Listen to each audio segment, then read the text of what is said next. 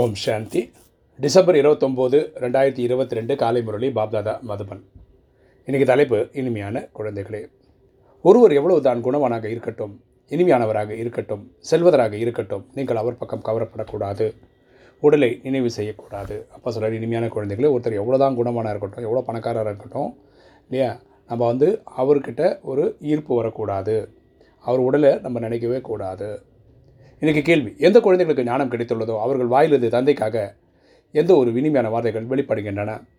எந்த குழந்தைகளுக்கு ஞானம் கிடைத்துள்ளதோ அவர்கள் வாயிலிருந்து தந்தைக்காக எந்த ஒரு இனிமையான வார்த்தை வெளிப்படுகிறது? பதில் ஆஹா பாபா நீங்களோ எங்களுக்கு மறுவாழ்வு அளித்து விட்டீர்கள். கரெக்டாக நம்ம கலியுகவாசியாக இருக்கோம். நம்ம இப்போ வந்து பிராமணனாக மாற்றிருக்கிறாரு சங்கமிகவாசியாக மாற்றிருக்கிறாரு இனிமையான பாபா நீங்கள் எங்களுக்கு படைப்பின் முதலிடை கடை பற்றிய ஞானம் அளித்து அனைத்து துக்கங்களிலிருந்து விடுவித்து விட்டீர்கள். அப்பா வந்து நேற்று இன்று நாளை சொல்லி கொடுத்துட்டார் இல்லையா? அதன்படி நமக்கு இந்த நாள் ட்ராமா பற்றி ஒரு வெளிச்சம் கொடுத்துட்டாரு. எனவே எவ்வளோ நன்றி வெளிப்பட வேண்டும்? ஸோ நம்ம அந்தளவுக்கு நன்றி கடனோட இருக்கணும். கேள்வி. கடைசி நேரத்தில் தந்தையை தவிர வேறு எதன் மீது பற்று செல்லாதிருக்க வேண்டும் என்றால் அதற்கான அதற்காக என்ன செய்ய வேண்டும்? கடைசி நேரத்தில் தந்தையை தவிர வேறு எதன் மீதும் பற்று செல்லாதிருக்க வேண்டும் என்றால் அதற்காக என்ன செய்ய வேண்டும்? பாபா என்ன சொல்கிறாருன்னா பாபா கூறுகின்றார் குழந்தைகளை எந்த ஒரு பொருளையும் பேராசையின் வசப்பட்டு தங்களிடம் கூடுதலாக வைத்துக் கொள்ளக்கூடாது. நமக்கு ஏதாவது ஒரு பொருள் மேலே பற்று இருந்ததுன்னு வச்சுக்கோங்களேன் அந்த பொருள் மேலே ஆசைப்படும். பரமாத்மா டீலில் விட்டுருவோம். கூடுதலாக வைத்திருக்கிறீர்கள் அதில் பற்று போகும் தந்தையை நினைவு மறந்து போய்விடும். ஸோ இதனால தான் பரமாத்மா என்ன சொல்கிறாரு எதுவுமே அளவுக்கு மீறி நம்மக்கிட்ட இருக்கவே கூடாது. ஓகே இன்றைக்கி தாரணை. ஃபஸ்ட்டு பாயிண்ட்டு ஞான யோகிதனால் அனைவருக்கும் உதவ வேண்டும். ஸோ நம்ம ஞானம் ப்ராக்டிஸ் பண்ணுறோம் நாலேஜ் படிக்கிறோம். ஞானம் தான் செல்வம். யோகம்ன்றது நமக்கும் இறைவனுக்குள்ள கனெக்ஷன் இது ரெண்டும் பண்ணி அடுத்தவங்களுக்கும் உதவி செய்யணும். ஏன்னா யாருக்கு தெரியாது இல்லையா? ஞானம் தெரியாதவங்களுக்கு ஞானம் கொடுக்கணும். யோகம் பண்ண தெரியாதவங்களுக்கு யோகம் எப்படி பண்ணணும்? கற்றுக் கொடுக்கணும்.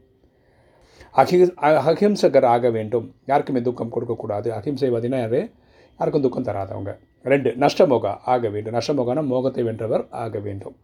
எந்த ஒரு பொருளின் மீதும் பற்று வைக்கக்கூடாது. எந்த ஒரு பொருள் மீதும் நமக்கு ஆசை இருக்கக்கூடாது. ஒரு தந்தையின் நினைவு எப்பொழுதும் இருக்க வேண்டும். அப்போட நினைவு தான் நமக்கு எப்பவுமே இருக்கணும். இந்த அபியாசம் செய்ய வேண்டும் இந்த இதுக்கான முயற்சி நம்ம எடுக்கணும்.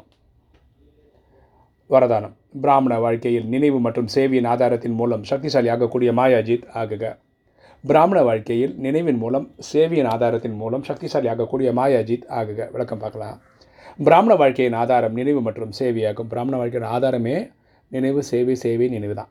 ஒருவேளை நினைவு மற்றும் சேவையின் ஆதாரம் பலவீனமாக இருக்கிறது என்றால் பிராமண வாழ்க்கை சில நேரங்களில் சுறுசுறுப்பாகவும் சில நேரங்களில் செழிப்பாகவும் இருக்கும்.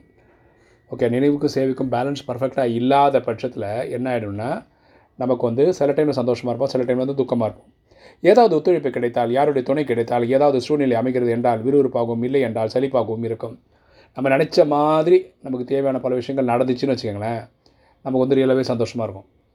ஓகே நம்ம நினச்ச மாதிரி சில விஷயங்கள் நடக்கலைன்னு வச்சுக்கோங்களேன் அப்போ நமக்கு துக்கம் வந்துடும் ஆகியனால் நினைவு மற்றும் சேவை இரண்டிலும் மிக வேகமாக இருக்க வேண்டும். ரெண்டிலுமே ஒரு பேலன்ஸ்டாக நம்ம நடந்துக்கணும். நினைவு மற்றும் சுயநலமற்ற சேவை செய்தால் மாயாஜிதாவது மிக எளிதாகும். நினைவு சேவை ரெண்டு பேரலாக பண்ணிட்டே இருந்தீங்கன்னா மாயையே வென்று விடலாம். பிறகு ஒவ்வொரு செயலிலும் வெற்றி தென்படும். நம்ம பிறனுடைய ஒரு ஒரு வேலையிலும் நமக்கு வெற்றியை பார்க்கலாம். ஸ்லோகன் யார் அனைத்து சக்திகளையும் முழுமையானவராக இருந்தால் தடைகளை வென்றவர் ஆகிவிடலாம் யார் அனைத்து சக்திகளும் முழுமையாக முழுமையானவர்களாக இருந்தால் தடைகளை வென்று விடலாம். யார் வந்து அஷ்ட சக்திகளில் நிரம்பி இருந்து எந்த சக்தியை எங்கே யூஸ் பண்ணணும் தெரிஞ்சு வச்சுருக்காங்களோ அவங்க எல்லா தடைகளையும் ஜெயித்து விடுவார்கள். ஓம் சாந்தி.